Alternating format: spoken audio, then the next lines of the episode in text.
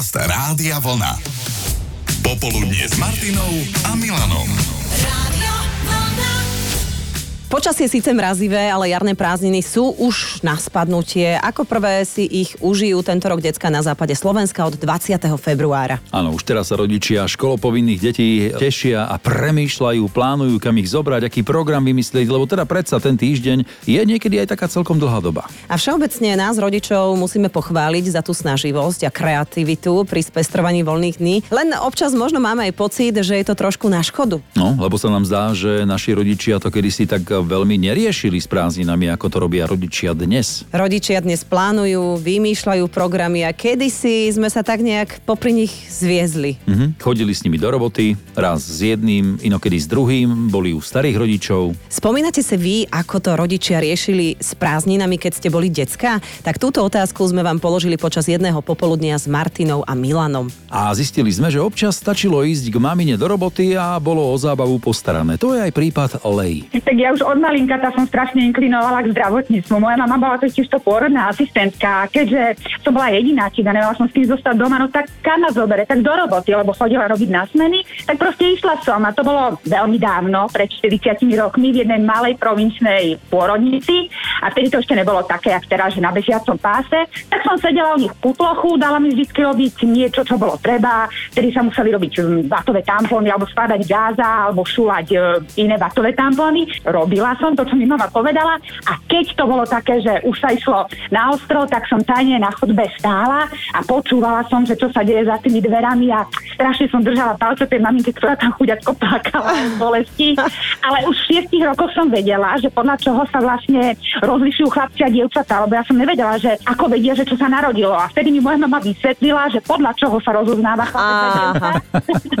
A v 12 rokoch som už vedela presne fázy pôrodu. A v 14 rokoch som potom išla samozrejme na zdravotnú školu a potom teraz som sa tomu venovala a chodila som už aj ako praktikantka. A už potom som sa trošku aktívnejšie zapájala do tých porodov, ale ako decko ja si to pamätám, že som to strašne milovala a vôbec mi nevadilo, že som ráno o 4 musela s mamou vstávať, aby sme na 6 boli v robote. Rada si počúvala tie ženy trpiace, hej? E, áno, áno. Um, ja som pa- bola už od malinka taká divná, takže áno. Pár detí sa pre Ale- tebe narodilo z tvojho okolia, hej? Áno, áno, aj prominentných detí, to by som Uú. nemala rozprávať, ale áno, aj. Mnohí z nás trávili prázdninové časy u starých rodičov, kopa jedla, snehu, sankovačka a nádherné spomienky, ktoré sa ťahajú až doteraz. Prázdninový program samozrejme závisel aj od finančných možností a možností dovoleniek našich rodičov a či si ju teda vôbec mohli mimo tej závodnej zobrať. A prázdniny neboli len o tom, čo sme chceli my deti, ale aj o rozdelených povinnostiach. Utrieť prach povysávať, alebo program, aký rodičia vymysleli pre našu poslucháčku Táňu. Hodili mi na krky dvoch mladších bratov, dávaj na nich pozor,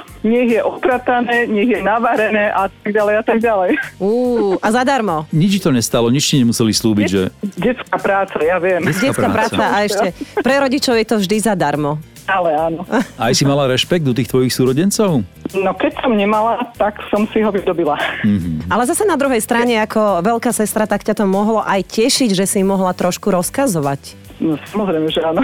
Čo je pre dnešné deti samozrejme, pre ich rodičov bolo niekedy až nepredstaviteľné, aby im teda rodičia robili celoprázdninový program. Ak rodičia museli pracovať, deti trávili prázdniny u starkých, prípadne u kamarátov, ale našli sa aj prípady ako Slávka. Jarné prázdniny, to boli asi vždy moje najobľúbenejšie prázdniny, keď som bola malá aj s brachom, lebo my sme boli taká trošku lyžierská rodina, takže neexistovalo, že by sme na jarné prázdniny nešli lyžovať. A teraz už to môžem povedať a niekedy sa ma podarilo aj našim rodičom, že nás zobrali o týždeň dlhšie zo školy a potom sme boli na tej lyžovačke dva týždne.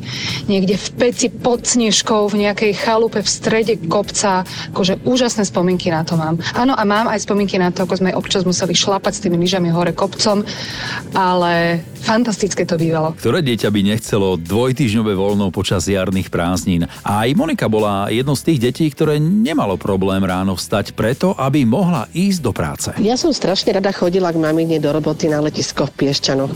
Mohla som dávať palubné vstupenky, chodila som do hangáru pozrieť lietadla.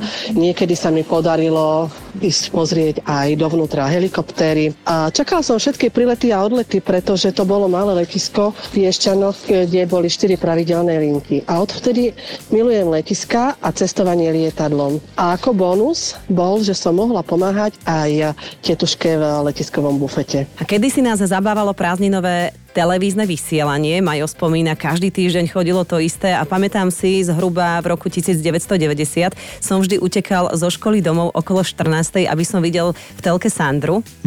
Secret Land? Áno. Keď mali prázdniny iný e, kraj, no takže toto niekedy videl aj trikrát po týždni a bol to pre neho taký vrchol prázdnin. Tak si tie prázdniny s deťmi užite, užívajte a rovnako aj naše vysielanie a popoludnie s Martinou a Milanom. My sme tu pre vás každý pracovný deň. Počúvate Popoludnie s Martinou Záchenskou a Milanom Švikruhom.